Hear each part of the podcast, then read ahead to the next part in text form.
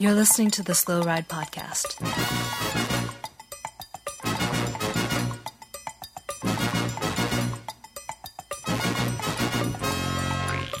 Fights, advice, and rumors straight from the source. The SlowRidePodcast.com and on Twitter at SlowRidePod.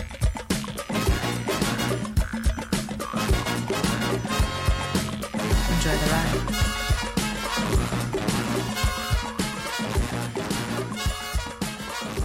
Hello and welcome to the 275th episode of the Slow Ride Podcast. I'm Matt in beautiful, not state championship, state championship weather, Minneapolis, Minnesota.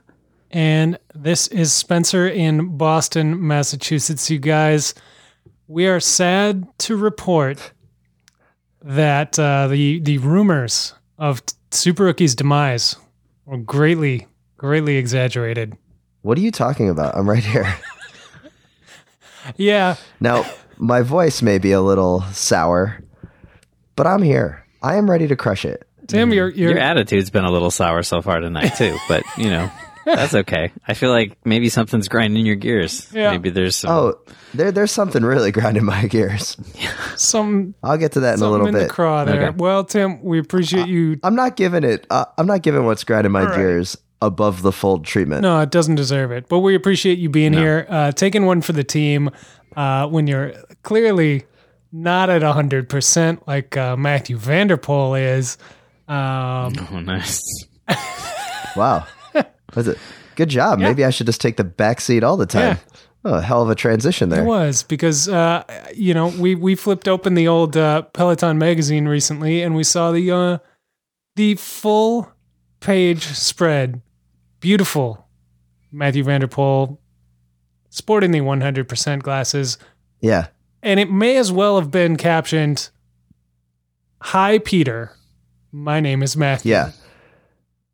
When I saw that today, I was like, okay, Peter definitely knows who Mathieu van der Poel is because he's literally taking money out of his pocket by being featured in that full page advertisement. yeah that probably should have been peter right Now, I know you're wondering, Tim, why are you reading print journalism, that's true a magazine? Can I just Tim? get to what's really stuck in my craw, guys? Can I just I- hijack this? we are still get, above it, the get the toothpick out. Well, here's the deal. I subscribe to at least seven print magazines. I think seven. you're uh, one of the few I pay for six. okay Um, one, I think someone else got me a subscription. hmm Out of nowhere, I get a $40 charge on my bank account. And I didn't even know who it was. I was like, what is this? What is Pocket Outdoor Media? hmm I had to do a lot of Googling.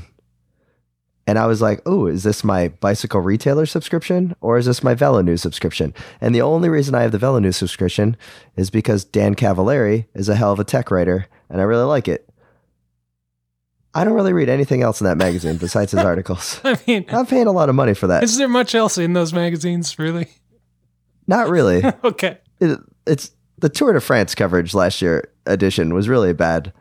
But anyways, the gear guide that Dan orchestrates is really good. But here's the thing. You have to let me know when you're going to just all of a sudden charge me $40 for another year. I just don't know how they get away with that. But then uh-huh I was li- reading the November December issue today, which means it's also the time when they have to publish their uh, stats about how many subscriptions that they have and all that. You know how there's always Ah. that little throwaway Yeah. page? yeah Well, They're padding the judging by the numbers. amount of subscriptions, they should probably step up their customer service game a little bit because there's a lot of people canceling their subscriptions. and it may have to do with just automatically charging people without letting them know that it's coming. and I'm sorry. I want to support people that support the sport I love. But you better start treating me like garbage. I'm trying to give you money. Do it the right way. Yeah. So then I reach out via Twitter because there's no other way to figure out how to contact these people. okay I didn't really get much anywhere. Hmm I like DM Dan. I'm like, Dan, I really like your articles, but can you hook me up with who your subscri- subscription person is? Nothing back. I, I'm just like, or no, sorry, Dan got me the contacts, nothing back from them. So Okay. anyway, hopefully that gets solved by the next like week and a half. Yeah, well, I still want to give the money. It's just like, it's the principle of the thing, guys. Yeah, a heads up Yeah. would be uh, appreciated. I guess that's uh And feel free to edit like the last five minutes out of the podcast. I'll I'll I'll let our editor know. Um I mean, I suppose the one way you could solve this problem is the way that I have solved it for myself. Uh, is that you just don't subscribe in the first place, and then you don't get hit with these uh, sneaky re-ups. So the magazines I subscribe to, Velo News. Mhm. I subscribe to Dirt Rag. Dirt Rag's probably my favorite one, hands down. That's a good one. I also bicycle retailer because I like the bicycle industry and it puts food on my table. I have to kind of know what's going on there, and I want to support the people that report that stuff. Like I, I feel that's very Yeah, important. absolutely. Dirt Rag though, fantastic. Like I want to hang out with those guys. I don't know if there's anybody else in any of these other magazines that I subscribe to that I want to hang out with as much as Dirt Rag. Anyway, All right. I also subscribe to the Wide Angle Podium Network, so there you go. Well, I Not appreciate yet that. in magazine format, but yes. All right. Well, uh, that was a that was an interesting, uh, sharp left down Segway Street that I wasn't uh, I wasn't expecting. You know, Tim, you, you asked me to take the lead on this episode because your voice was uh, a little under the weather, and uh, you commandeered the ship right off the bat. Maybe you just needed to get I'm it sorry, out. I'm, back, I'm back to the back seat now. Yeah. Maybe you've only got a certain like a word limit tonight, so you needed to get it out early. I'm not sure what the strategy was there, but uh, all right. I think that that's very true. Well, we should start treating Tim like a pitcher. yeah, Try to keep him to like maybe 60, 70 words per episode just to, you know, make sure that we keep keep him fresh for the whole season. Yeah, I mean, we do we do play a couple, you know, 52 episodes a year. That's uh that's a lot of words. yeah. All right. then I'm- we could get really I'm done. tech and we could call we could call somebody in just to answer one question. Just a yes or no question and then take them out, pull them straight off the episode. That's all we needed. We needed we needed a right-handed uh, cyclocross expert to Uh-huh. answer the question real quick and then we got to get them out of here. We could just Bring bring, in the them in to one. close like the last 10 minutes of the episode. Yeah. Yeah. Somebody just comes in with a couple of hot Valverde based jokes and then uh-huh. All right. and Hey, you know you can of see him coming, but you know, doesn't matter. Did- There's been a lot of talk on the old Instagram and Twitter. People trying to give out hot takes, jumping on the Van mm-hmm. Va- Van Ver- the Valverde hype train that he is the greatest cyclist of the last decade, which absolutely is true. yeah.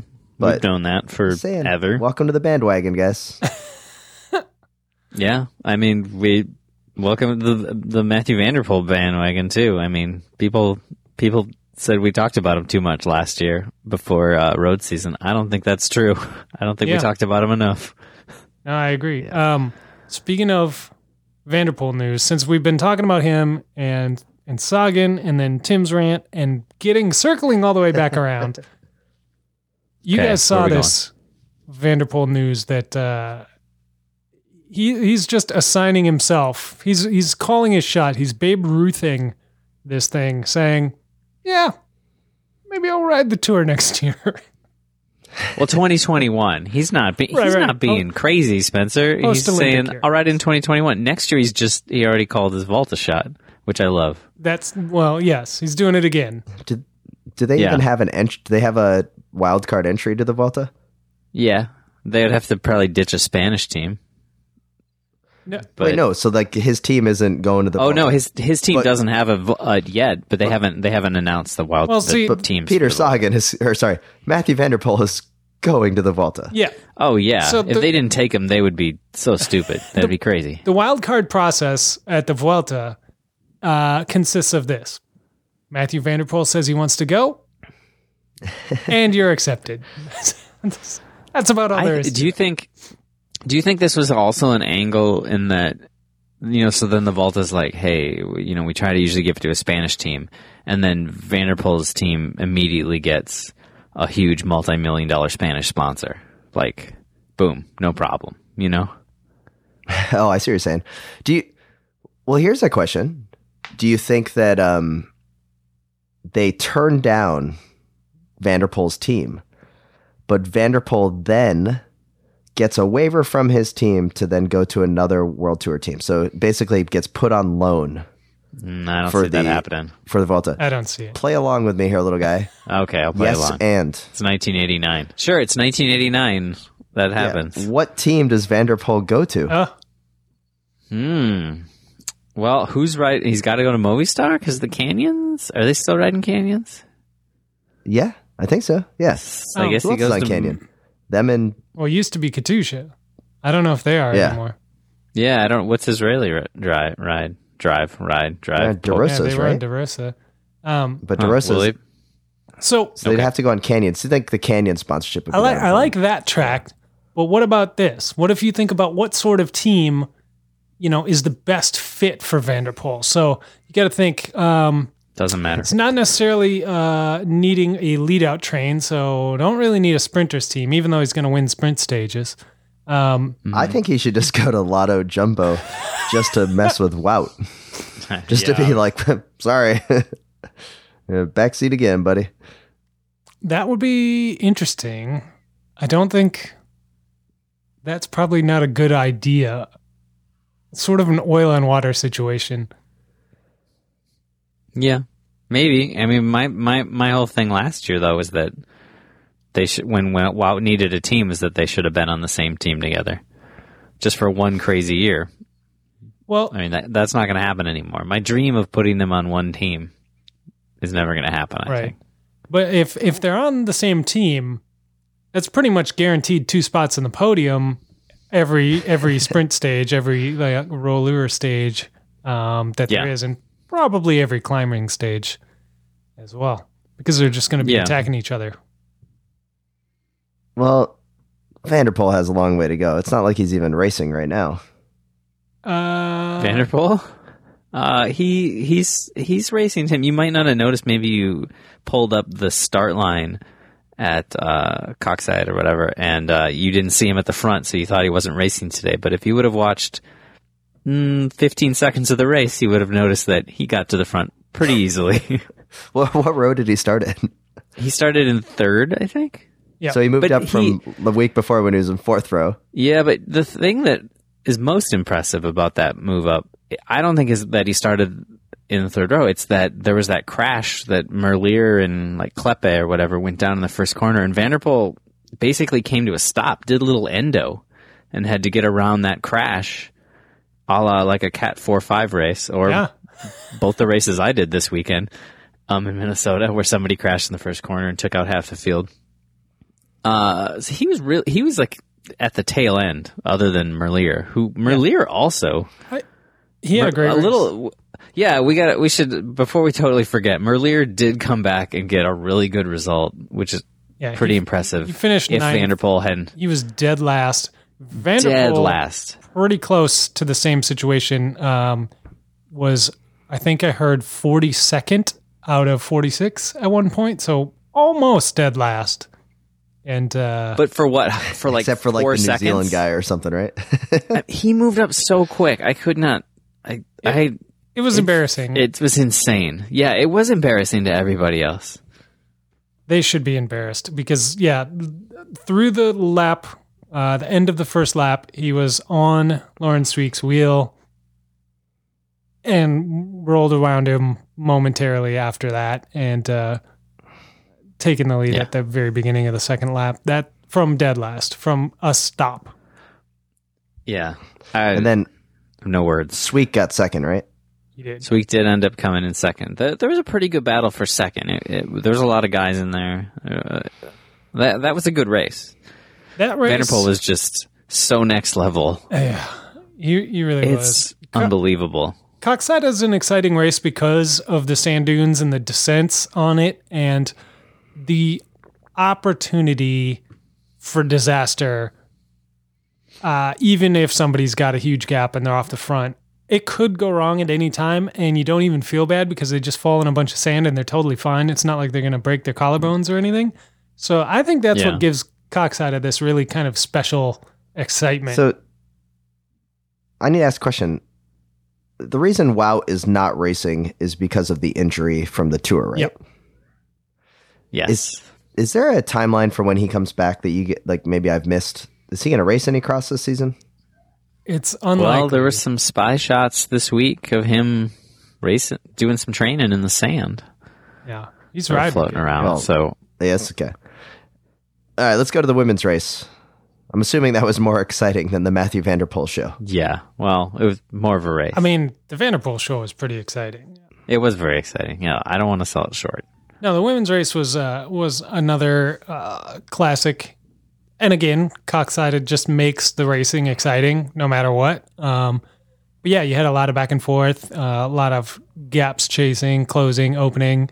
Lucinda Brand having a great race, Katie Compton Pac-Manning through, uh, having a great race, Sanne Cant having a great race. Like in the end, uh, uh, Ceylin Carmen del Alvarado uh, taking the victory. She seemed pretty excited about that, and uh, Yeah, it was a good race. It was start to finish. Uh, you know, if you've got the NBC Sports Gold, they should have it on the replay. So go find it.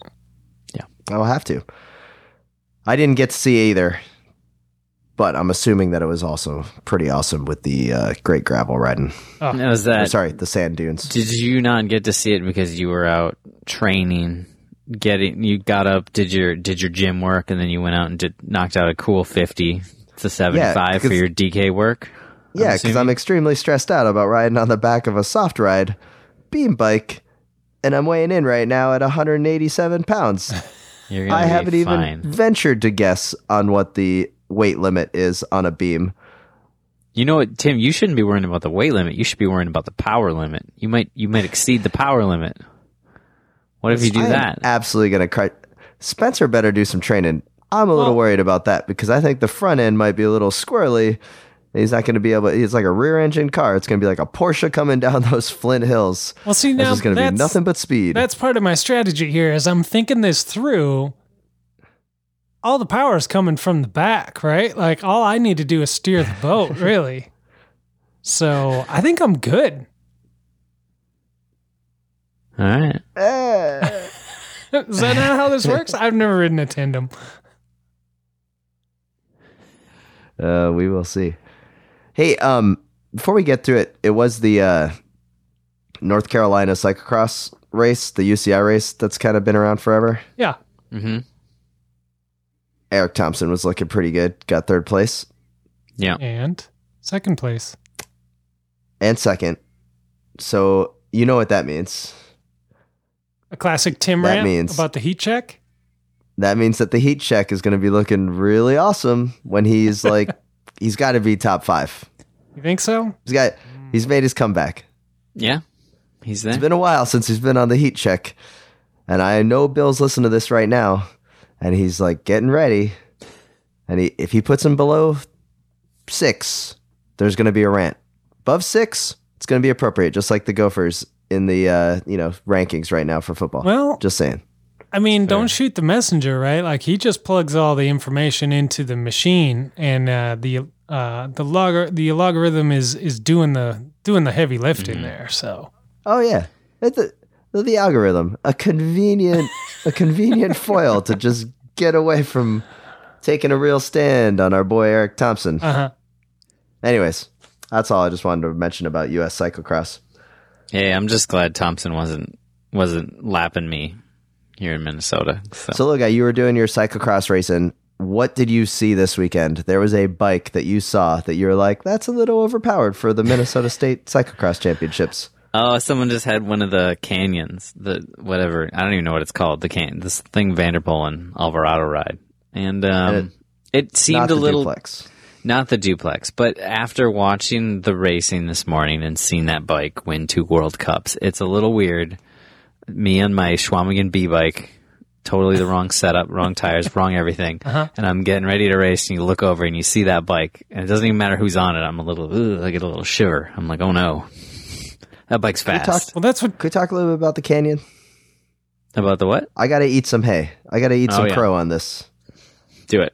I thought for sure being able to buy a canyon online in the US at such a cheaper rate versus like one of the bigger brands, hmm Trek Specialized, whatever, would be a game changer.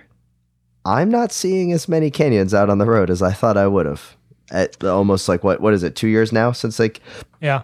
came into the I- US. It's I'm seeing a trickle more. I'm def. I mean, I've never seen one before. So Two years ago. so, so the faucet's really opened up for you. I'm just Well, I saw I mean, a couple when it first happened. yeah. yeah. and then I haven't really seen more, and it just shows the power of the bike shop, I guess. Like it does show that people do want to go to the bike shop, Yeah. Mhm. and they they value that. Now I don't know if people are buying these super bikes, like these Pinarellos I'm seeing out on the road, or Trek Madones at full retail. I don't know. I don't know how that works. I'm out of that game now since I closed my shop, Yeah. but I'm not seeing Canyons taking So- that space. Yeah. Of the top Here's dollar the thing customer. about the internet bicycle buyer uh, purchasing community, Tim. The Canyon at uh, at its MSRP, as as low as that may be in comparison to to comparable models from from the big brands we're all familiar with, is still a pretty high price tag, right? Like the bikes that I yeah. see from the internet purchaser who who knows enough that to know that they don't want a bike from Walmart or whatever, they still buy a lot of Motobecanes. They still buy a lot of Gravities. They still buy a lot of those uh, bikesdirect.com bikes or whatever. Yeah.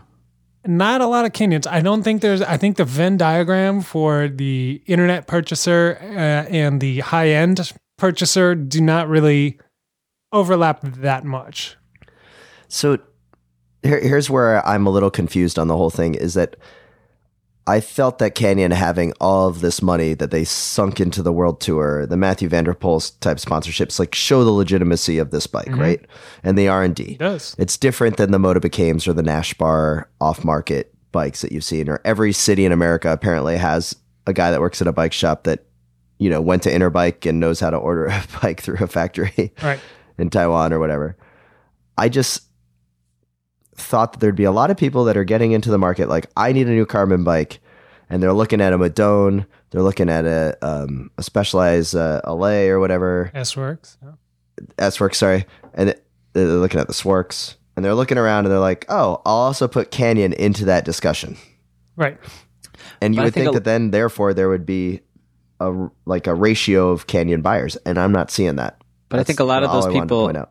It's on teams, man. The people that are buying those fancy spikes, a lot of them are on teams, and if the whole team's going to get a Madone because that's what the shop sells. You're still getting that good price. Yeah, if uh, Well, but then here- that's the- here's the crux. Here's the problem, Tim. Like little guy's onto something here.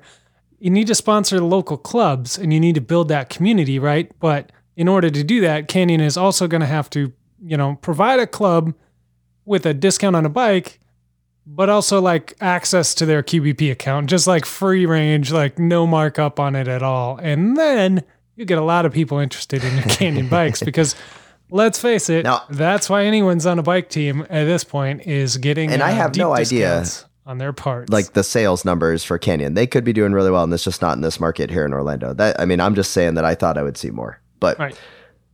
they will continue to sponsor world class racer Mathieu van der Poel, who's going to do whatever race he wants. Um. So yeah, No, it's a it's a good thing, and you know we have been getting, uh, as we do, notified of every single duplex handlebar sighting out in the wild on our uh, Slow Ride Pod Instagram account. We get tagged anytime there's a duplex uh, or a double decker bar. Uh, Yep. You know, west of the Mississippi, I think they call them the double decker, and uh, out east here we call them the duplex. So either it's kind of the works. difference between the Girl Scout cookies. yeah, exactly. Um, so Mm-hmm. I love seeing that. Uh, maybe the gravel scene, Tim. Maybe you're not uh, as ingrained in the gravel scene as you think you are, and that is where the canyons are really taking hold with Well, that duplex. Let me tell you what, Spencer. When you're steering the bike up front at Dirty Kanza, Uh-huh. I'll have the camera out. Yeah. Also, being the photojournalist of our adventure. Yeah. Now, there's rumors that there's going to be a film crew following us. Um, very similar to other Unnamed. Dirty Kanza documentaries that have been out there Yeah. recently. Love it. Um, so I, you know, I may have some time. I'm going to bring some magazines. And here's my favorite part about being the stoker for this adventure Uh-huh. is that I'm going to have three pockets sitting in front of me, just like it's like a uh, like an airplane seat in front of me with just a nice pocket, Yeah. so I can put magazines in there Perfect. and everything else. It's gonna be great. Tim, I will uh I will keep the barf bag in there for you because I know you're gonna need it after 200 miles on those rolling Flint hills of Kansas. Wait, are there hills? Have we even checked how much climbing is on this? I have no idea. There's climbing. No There's idea. a lot of climbing, I think. I think Kansas is pretty flat. I've driven through pretty- it and it was pretty flat. I've watched Wizard of Oz. It's pretty flat. It's uh I I think you guys should keep thinking that. yeah. Is it I seventy that goes straight through there, just dead straight, and you go under the corn uh, arch? Yeah, it's it's I mean, pretty so flat. you just go to their website and all the pictures have rollers. Oh no, wait, that's You know, Nebraska. like I don't know anything about Yeah. Kansas. You guys. hey, um, for all those that are you know professional cyclists that are listening to the podcast, December first is when you have to start the registration process for Dirty Kanza. Judging by how many people went to the Big Sugar Hmm. race where it sold out in five minutes, you're gonna have to enter the lottery pretty quick. Unfortunately for you, you're not us, and we already have our entries. that seems impossible. Yeah, no. But it's gonna be fantastic. I can't wait, guys. It's gonna be a good time. Um, getting really excited for it. Excellent. Um, on that note, Tim, I know you usually try and figure out some clever way to segue us into the preem lap. I don't know how to do that. I don't know how you work this magic, but it is indeed time to head to the preem lap.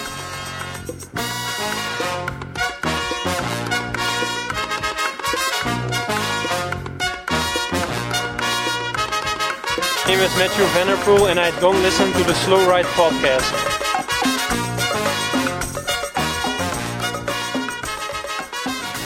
Tim, this week on the preem lap, Uh huh. we're riding for WORX again. Yeah, we are. I've heard a lot about the WORX. Little guy was very excited to tell me all about the WORX. Last week, you told us all about the WORX. Uh, what Yeah. I can tell you is this you just need to go to yourcleanbike.com, Yeah. Use the coupon code CLEANBIKE, Yeah. and you can save 15% on your WORX power washer and all of the accessories you could possibly need. Yeah. So, little guy, you're using the WORX power washer. yes. What do you got for me? Well, it does all those things. It's affordable. It works. It cleans your bike. But one of the best selling features, I think, is if you have a toddler who likes to play with big kid toys.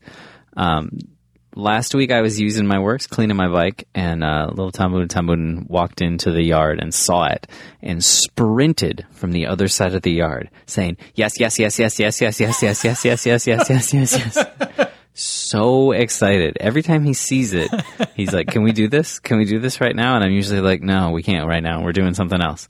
We're going somewhere. But he got to help me clean my bike and he was overjoyed. So, hot summer day, just hand the kid the WORX. Ah, it's like having a pit crew. That's amazing. Yeah, little bit crew that didn't really get the parts I wanted clean, but you know, Now, little guy, you have one. I know Spencer has one. Yeah. I still don't have one. Mm. I still use a hose, and I just turn mm. that that stream up to full power and just spray it right on my bottom bracket mm-hmm. because that's what I've done forever. How would the WORX improve my life? well, it would clean your bike without blowing out your bearings. Yeah. That would improve your bike. Then you wouldn't have to drive all the way across Florida to get your bottom bracket serviced, where that shop you take your bike to. So, uh, That's true. seems Are like it'd be better for everybody. Are there any downsides, little guy, to using a WORX power washer? I mean, I guess you got to remember to charge it every once in a while. But I haven't actually charged mine yet, so I, you know, Are you sure? Uh, like, does it clean your bike for you? it doesn't clean my bike for me. That's true. That sounds The- like a downside to the me. one the one downside is that it's not a pit crew. It's not fully a pit crew. Uh, it is the one step below having your own uh, me- in-house mechanic that I physically still have to go do it, which isn't really that bad. But you know, if you put it off till late at night, like I do, maybe then it gets a little bad. Yeah. Well, it's But that's my own fault. It's That's pretty straightforward. For most responsible people who are cleaning their bikes, shouldn't have any problems at all. WORX, uh, like Tim said, yourcleanbike.com. Use the code CLEANBIKE to save yourself 15%. That's off the WORX. Hydro Shot, it's off the replacement batteries or extra batteries. It's off the bike cleaning kit that they specially put together for Wide Angle Podium. This is not a normal thing that they sell. That's so cool. Um, so uh, ride, shred, rinse, repeat. That's how it works with the WORX Hydroshot. Hey, I want to give a quick shout out to uh, bucklerskincare.com because they have not only our amazing chamois cream, the Miracle Wap, but I was at Disney on Saturday, crushing Okay. it. Going up, saw, do you saw do a you friend of the shame me up podcast. for Disney? Well, I was just gonna say, I saw a friend of the podcast, Graham Partain, out there. A little Okay. shocking because he was wearing sleeves when I saw him, but he was coming into uh, one of the resorts on his bike. He just got done slaying it out there, and uh, as I was getting ready to ride or walk in, I realized that man, I failed myself because I didn't buy also from Buckler Skincare the the anti chafe stick. There's a lot of walking, and my legs were chafing the whole time. Man, I really wish I would have either had my Miracle Wap chamois cream or my runner's chafe stick when I went to Disney. It was kind of a painful walk. That's a lot of walking there. Just gonna throw that out there. All right. How does the cha- the chafe stick is like? Uh, it's it's sort of like a little like a little. It's like, Like- it goes on like deodorant, Okay, and you All right. put it all over your body just so you don't get chafed. Wherever's gonna chafe. It's like chamois cream, but I wasn't wearing a chamois, so you don't want to use the chamois cream, great- so it withstands against water. That's a great anecdote, and uh, I appreciate you bringing that to the show. it does not, however, support our show in any way, uh, but people No. can pick it up along with the Miracle for Wap sure. chamois cream. So, you know, if you need to build out that basket, if you're looking for uh, some extra stocking stuffers, you know, sure, but uh, make sure to drop that uh, Miracle Oh, Wap dude. in the in the basket It's- first. well, you want to save on shipping, so just. I add- forgot how drop close we are to the holidays. You definitely want to get your loved ones some Miracle Wap. The tingle is the miracle. And if you don't get them that, head over to wideanglepodium.com slash coffee for some Grimpeur Brothers coffee. Yes, the Grimpeur Brothers coffee. That is an instant slam dunk. That is a home run. Uh, that is a la- fourth down, a touchdown. That is a golazo. watch football. Uh, What? That is, uh, I don't know any rugby terms, so we're probably not going to sell a lot of coffee in Australia, but it's a slam dunk. If you need, uh, if you need gift ideas, if you need something to treat yourself right, uh, head on over wideanglepodium.com slash coffee. Pick yourself up some full schleck or cyclocross friends. And with that, Tim, we're heading back to the show. Okay, Boomer. Cool. Uh, this is Stephen Hyde with Cannondale, cyclocrossworld.com, and you are listening to the Slow Ride Podcast. Yeah? Yeah.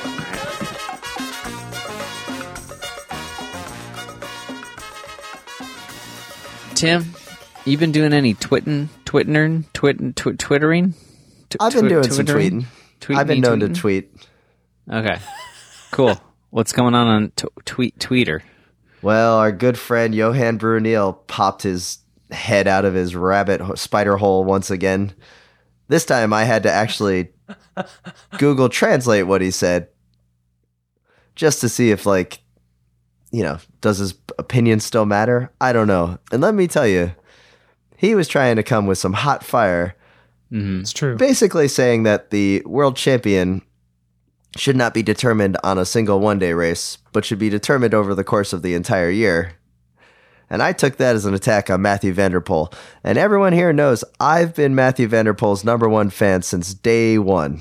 Yeah, Now, Been on that bandwagon since Now, the beginning. This is Checks interesting notes. uh, f- for many reasons. I want to get into what Bruyneel said as well, but I thought I was going to need to get into that first, but actually, I need to get into what you just said. Um, you took this as an attack on Mathieu van der Poel and not an attack on Mads Pedersen, the kind of out of nowhere world champion. Yeah, I did. And here's why. Okay. It's because Mathieu van der Poel is really the world champion of everything cycling. Yeah, if Right. you use Bruyneel's, if you use Bruyneel's system, he is. No, I was thinking of cyclocross. That's true. He would be okay. He would be the world champion all disciplines if you use the Bruyneel system. That is true. So Yeah. interesting. I was just thinking cyclocross. I wasn't think I didn't even think of Well, Mads he is the world champion in cyclocross, Yeah, you agree he with won Bruyneel? one day. and he's won, I believe. Let me check notes. Thirty-three cyclocross races in a row. Yeah, that's a staggering number. So that's yeah, he's a world champion. So Yeah, here, for sure. here's the thing. Bruyneel, his opinion doesn't matter. He we no one should ever listen to anything Johan Bruyneel says. He doesn't deserve the platform. But let's examine this statement. Let's give him the platform. No, this is not Bruyneel discussion hour, but it is No, we remember, I know you remember, Tim, fondly the old World Cup leaders jersey, Oh my god, what a thing of beauty. right? So now, Oh. now you're on board. He, what Yeah, he is that's the essentially saying thing. is, is the leader of the World Cup at the end of the year should be the world champion, and we should not have a one-day world championship. Does that make sense? Yes, and right now I need to go to Pro Cycling Stats to see even who won the World Tour this year. Who is the top ranked rider in the World Tour? Now, if it's Alejandro Valverde, I'm totally all in on the Johan Bruyneel method. I don't. Yeah, this this this started out as you getting on Bruyneel, and I just believe you're actually arguing for Bruyneel's point. Now, Yeah, I realize that right now, but that's not the point here. That's That because- is the point. this is no longer the Bruyneel uh, corner, you know, power hour. This is just a I think discussion. Bruyneel needs to fly over here to the States so we can really interview him on this. Now, I, I, I think it's interesting that the World Championship is a one-day race because it does it exclude folks like Froome and Quintana and these folks that are stage race specialists, right? Like, Mm. but I don't think that's been a huge problem. Like we've had pretty good climbers win in the past just by the right. way that parcours is set up, right? Like Yeah, yeah. I mean, it's So he's I- a te- so I understand I, I misread it first off, and I was just getting mad at Johan Bruyneel because I thought he was going after Mathieu van der Poel. He's going after Mads Pedersen. Here's the that's that's okay. That's stupid. Mads Pedersen is a great world champion, and I look forward to him wearing the stripes next year. Let's get a little bit into what Bruyneel is saying, and that's kind of the reintroduction of our world championship belt. Last time we issued the world championship belt was like a year ago, and it started with Sagan. Yeah. Then I think we gave it to Roglic at some point. Have we Yeah. taken it off of Roglic lit to give it to Mathieu van der Poel? I think we did. Uh, I Okay. think van der Poel at least snuck in and took it at some point. Okay, so let's say Mathieu van der Poel now has the men's world championship slow ride belt. Does anybody else? Is it still on Mathieu van der Poel? Yes. For road for overall or just this is overall, isn't it? I forget Yeah. the rules. No, the world championship belt. is just who's the who's the champion of cycling right now? Okay. is it still Mathieu van der Poel? It's Mathieu van der Poel. yeah, I think it's still 100%. van der Poel. All right. It may have gotten taken away while he was on his uh, his you know one month break there for a minute, but But we uh, didn't talk about it, so now it's back to van der Poel because he's just yeah, crushing it. I think he took it back Okay. from whoever may have grabbed it. Yeah. Alright. Um, so here's the thing. There is a, a, a world tour like leader, right? At the end of the year, like the most world tour points. But that's like every single race. And I don't think that makes any sense either. I think that's garbage. Uh, that's a participation trophy, um, which Valverde is going to win. Um, I mean, it's kind of it's a participation doing well trophy. It's not like well, anybody in there is just in there because they did a lot of races. Like sure, sure, I sure. don't know. But I think it needs to be pared down, right? if you're going to do it more than one day. And how do you do that? And you run into this whole thing. I think that was the whole problem with the World Cup uh, leaders jersey in the past. Um, as glorious as a, of a jersey as it was, um, you were never going to find that that magic formula because the No. ag- like everything in road cycling, the tour got mad about it because they weren't included, and then it ended. so Yeah. That's now just the how it women's, they have a World Cup, right? Because they have those specially designed jerseys, Mhm. and so that's what we'd be looking for, like the ten races that matter. right, and Can you account? Can you? Is there a way to include the tour into those? That this idea gets floated like every other year. yeah, it never go Every race wants to be a part of it. Not every race can be a part of it. We're the arbiters of cool. We can determine what races are on there. Yeah. Obviously, the five monuments of cycling. Yeah, and then what? I mean, the six. Yeah, I was gonna say I think there's six. but then how do you choose? How do you choose after that though? Strada Bianchi. That's seven. So so we start with Paris Roubaix, Flanders. Mm-hmm. You're gonna throw uh, Lombardia on there, Japan Cup, Milan. yep, W- what do you put in? Do Bastogne, you, Liège. do you put in? You're gonna have Strada Bianchi. Okay, does Paris Nice or does Tirreno get in there? Neither. Neither. No. Why would they? What do you Come mean? on, Why man. would they? They're the they're the like They're garbage the races mo- compared to the six monuments of cycling and Strada Bianchi. Yeah, but they're like the big build up to the first monument. I mean, that's the the season It's really a build- open. oh, you just said it. They're the build up. They're not the monument. They're yeah, not but the, what? they're, they're okay, not the what race else? people care what about. else do you? What else do you actually have then beyond Strada Bianca? Oh well, you have the tour down under. No, Um, No. you have nope. You lost me. You lost me. I don't know where We've- you are. what other races would there be? we've already go? run into the issue that uh, world cycling has in general, where now we're already fighting about what should be in and what shouldn't. be. well, you can't you can't have multi day races into this whole thing. You Oh, just sure you put one in. No, you can't. What? No multi day races. That's insane. Well, okay, okay. So Tour Down Under comes out. Yeah, for sure. That was a joke. Okay. I was trying to get you. Right. Oh, good, good joke, good joke. But the uh, what about the Cadel uh, Great Oceanic Race or whatever? That one could be in. What about what about my two of my top five races, E three and uh, Emilia or whatever? You put Which those in ones there? is one of them in the fall? We we One's obviously need some races in the fall here. Yeah, yeah. One's in, it's in it's part of the part of the that cool little Italian classic series we had this year where they Well, we just did the math, so Johan Bruyneel's idea is not good It's pretty bad because we can't even figure it out.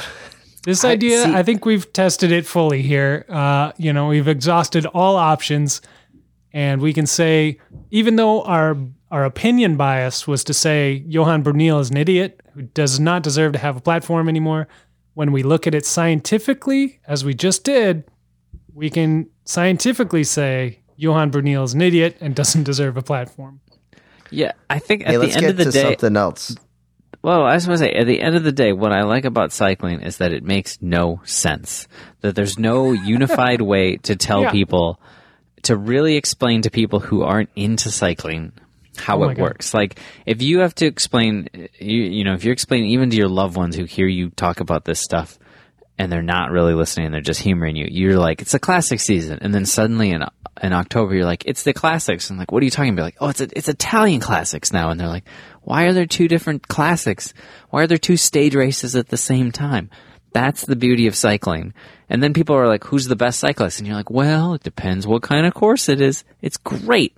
It's Yeah. great. It makes no So- sense. There's no unifying theme, and that's what I like about it is that it's complicated and that it actually supplies the You know- am- ammunition for idiots like us to sit here and talk for 275 episodes about what's better in cycling. There's no good way to decide. We are never going to figure it out. We're going to do a thousand episodes and we still won't know. It's and that's why cycling's great. It really is. Uh, I had this exact issue just this morning. Uh, I When, when you were not riding your bike, exactly. Um, we we you know holidays are coming up, so we've got family you know floating in and out of town, and uh, we were hanging out with my brother-in-law this morning, and he has been trying to get in shape and got himself a Peloton bike. And Okay. he said All he said he announced to us he's been doing Which it for window a few did he months put it in now, front of? Really, really likes it. Really enjoys it. He's been getting into it and said, I just found out what Peloton means. I had no idea. Which is Yeah. in itself amazing. But then he was like, so how does that work? What, how does a Peloton, like, what is it? Why doesn't somebody just go off the front? You know, the classic kind of, I don't understand bike racing. Explain it to me question. And I had the exact same scenario that little guy just explained in great detail. So I won't go into it again. But I had to explain well, you don't really go off the front because you got all these teams and there's different teams and team and this guy he's not going to do anything, but he wins and the guys who did all the work they don't get anything. Uh, you know, it's it made no sense. It felt like it made no sense explaining it, and it is the beauty of cycling. It doesn't make any well, you sense. need to speak his language about like. Now imagine you're a trainer that's on the video in front of you, and those 30 people that are in that classroom are all working together to really Hmm. pump up the volume and get their music going fast. I don't know if and that it- would have uh, come across. All right, we got some reader listener feedback. Okay. I got a text message from friend of the podcast, Brandon Gavick. Two words, all caps, three exclamation points after the second word. Bus driver. Now, of course, I was like, what are you talking about, Brandon? Why are you just sending me this crazy occupation, bus driver? Then it hit me. Ah, Neither of us drafted bus driver for the draft last week of the best best job you could have as a Cat 3 superstar. Bus driver is pretty much the best job you could have. Because you're Yeah. working in the morning, you're working in the afternoon, and you can ride in the middle of the day. It's true. It's a good point. Picking up the kids, dropping them off.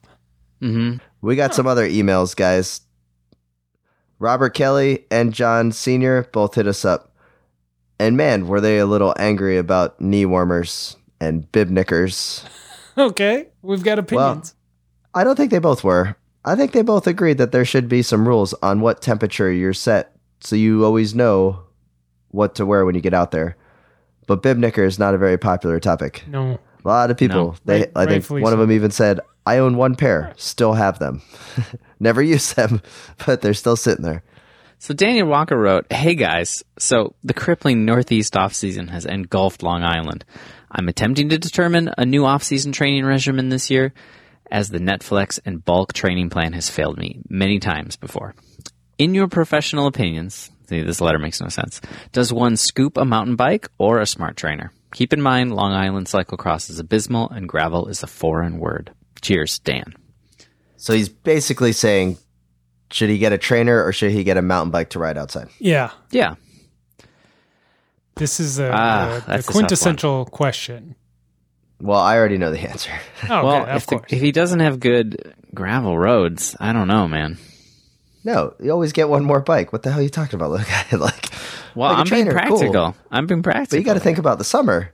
Now he's going to have a mountain bike for the summer to go along with his road bike. Yeah, but Now- your mount, your winter mountain bike can't be uh, some sweet full suspension downhill bike that you're gonna rip on all summer. You're gonna you're gonna take up to the mountains. You know, it's got to be some weird rigid thing you don't mind getting salt encrusted. You know, so That's true. The other thing to consider is now, in the past, I would have said, uh, agreed with you guys, 100% mountain bike. Um, but it sounds like the terrain in his area is maybe not inspiring. And if he wants to go to the good trails, uh, being on Long Island, he's going to have to ride down to the ferry, take that across to Connecticut, and then find the good trails over there uh, around New Haven because there's some stuff down there that could be pretty fun. But in the winter, I don't know how icy it is. So he's probably going to break a hip or something, and nobody wants to see that.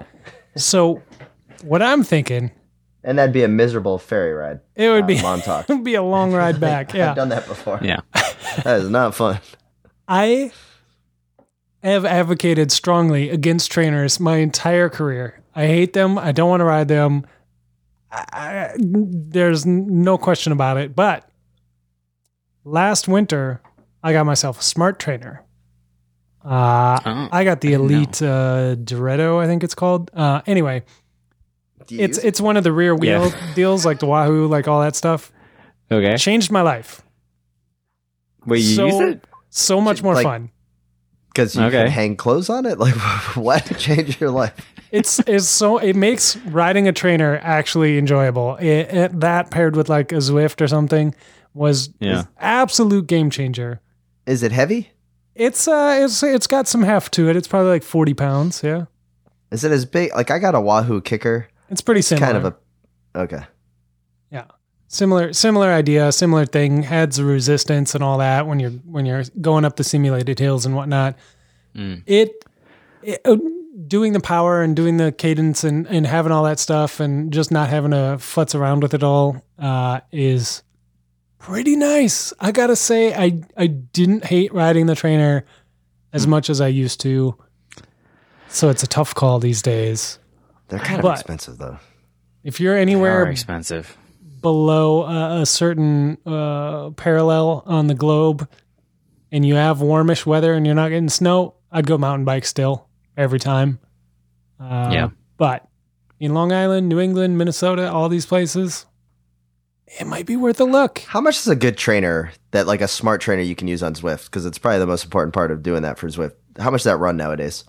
Like 900 bucks, 1000 Yeah, for for the good, like uh, for a, a good quality rear wheel uh, off type of one, that's that's a price tag you're looking at. You can get That's in a- for cheaper than that, like four hundred bucks nowadays. Um, for a, a smart trainer that sort of estimates your powers and stuff like that. Um, Like the I don't- wheel on ones? I haven't used one of those, so I don't know how accurate they are, but um, I think the investment is worth it in the in their rear wheel off type of uh, trainer.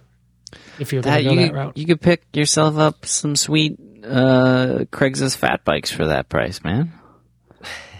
Now that's true. Now he did. He just say he said mountain bike, not fat bike. In my defense, It's true. It's true. It's true. I think I think what it comes down to is when when can you train? When can you ride? Yeah. Like if the only time you're gonna have all winter is at seven o'clock after the kids go to bed, then you're getting a trainer. yeah. Um, but if you've got daytime hours, then yeah, if you're get a bus driver, get some. Well, if you're a bus driver, get some old mountain bike, and, Uh-huh. or if if if a smart trainer is nine hundred dollars, get two or three old mountain bikes. and, and just ride them till they break. Jump on a new one. You know. All right. So there's Yeah. that. Can I tell you guys something that's been uh, kind of bugging me for the last couple weeks? wouldn't expect Do anything less. I was watching the Glasgow Track World Cup. I Mhm. know. But anyways, I was watching it and uh, saw a lot of pictures coming out. Kind of Ashton Lambie, the guy from the that we love on this podcast, world record holder in the pursuit, who Mhm. eventually who did just lose it to the uh, I believe it, yeah. Italian uh, racer. But Yeah. you know, Ashton Lambie, the future of our track cycling program, very likely candidate for a medal at the Olympics in Tokyo. Love everything, he, like his story, his background. He's kind of like the modern day Svein Tuft. However, he wears a helmet that is very, very goofy. Do you remember the POC time trial helmet that kind of looked like the mushroom the Yeah, bad guy from uh, uh, Super Mario Brothers. Yep. Yeah. Yeah, it looks great He's on the rocking Yates. that, or something very similar to that. I don't know how I feel about this. It's a little Spaceball esque, and That's the best man, part. You've got the mustache. It's great. You got the scoop net um, skin suit. Looks great. You got to ditch the helmet, man. He's also got the bike that's got the chain on the wrong side. The drive, like the the drive, the left hand drive side bike. Yeah. Yeah. Because What if USA that Cycling's probably kept that bike from four years ago. They're like, oh, well, we still got him. It still looks better than the British track bike that they're going to bring to the Olympics. But man, he's got to ditch the helmet. See, I think we've had this discussion before, and I think I think I always come down on the that if you're gonna wear a time trial helmet, it should look as Rick Moranis as possible. Just go all in. Yeah. I mean, if you're gonna go just if you're just going for aero gains and not comfort and, and real life usability, like if it's got to look like a giant mushroom on your head, then so be it. You know, see, yeah, you already the look silly. Just yeah, the problem is, in. is we can't have that like early 2000s era time trial helmet anymore with the absolutely no protection whatsoever in the helmet. Yeah. Like where it was like painted on your skull and just had a weird tail in the back. I don't know how those ever passed any sort of certifications, but I- yeah, they were looking the other way when that one happened. Have Yeah. you guys seen this helmet? I Just, just No. want to make sure that. Okay. I mean, look, if a helmet is gonna look dumb, it should look dumb. There's no point in it Yeah. being. you may as in well go all in. Ah, okay, whatever. I still think you guys Yeah. are wrong. I'm right, but whatever. Tim, that's a great helmet. It looks like a normal helmet that somebody squished onto his head. it looks like it looks like rather than putting it on himself, he had a giant put it on him, and the giant like leaned a little bit too much on the helmet, and it squirted out a little bit on the sides. It does like really blow up around his shoulders. yeah, I mean it, it it covers that gap. It's like the helmet speed skiers wore when that was like a sport in the Olympics. When that was a sport, isn't it still a sport? You just Speed ragging on speed. sk- No. Oh, I thought you said speed skating. okay. Tim, I've got a, I've got an idea for you. Okay. So, uh, we just debuted on the Wide Angle Podium Network a new show. Uh, there's only been one episode. It's a it's a question and answer show with USA Cycling membership director Lindsay Goldman. Why don't you send in a question and ask them why they can't allocate some funds that you're willing to move your membership dollars that you've invested in licenses towards getting Ashton a helmet that doesn't look ridiculous, and if that's possible. It covers his ears, guys. like like the, Yeah. the structural integrity of the helmet covers his ears. This is ridiculous. Yeah. It doesn't seem like that would be legal. It seems like Well, that would be a don't think- fairing. But Yeah, ears are probably not very aerodynamic though, so this could be smart. If anyone wants to see this, just head over to Ashton's uh, Instagram account. It's a pretty good Instagram account follow. You should check it out. It's um Bahama Longbottom. It- That's it. just it really? Bahama Longbottom. Like Bahama shorts, but Bahama Longbottom. It's amazing. And I'm not going helmet. there. I feel like this is a trick. No, you should totally go there. That's great. Okay. you know, But you're gonna get a all right. virus for Spencer, sure. if this um that. new USA Cycling podcast. Yeah. What's the US, name? the USA Communique. Uh, we just debuted the first episode. Uh, Bill Schieken from uh, Cyclocross Radio is hosting and posting these questions to USA Cycling membership director Lindsay Goldman, and uh, it was pretty good. Uh, got some got some insights into why they do some of the things they do that seem insane. Uh, maybe not always completely insane, but sometimes still kind of broken. But it's it's a really cool insight to have. All right, I'm subscribed. I'm ready to listen. All right, dudes. All right, I'm beat. I got to go Yeah. drink some like honey in my tea. You're sounding pretty rough, so we'll wrap this one up for you. I'll take care of I'll take care of the heavy lifting here, Tim. You just come in on your cue, okay? Can you handle this? Okay. All right. I always So- do. Uh, well, you blew it. Um, we'd like to thank everybody for listening to the Slow Ride Podcast. You can send us questions at the Slow Ride Podcast at gmail.com. You can find us on Instagram and Twitter at the Slow Ride Pod. Uh, as always, we would like to thank our sponsors.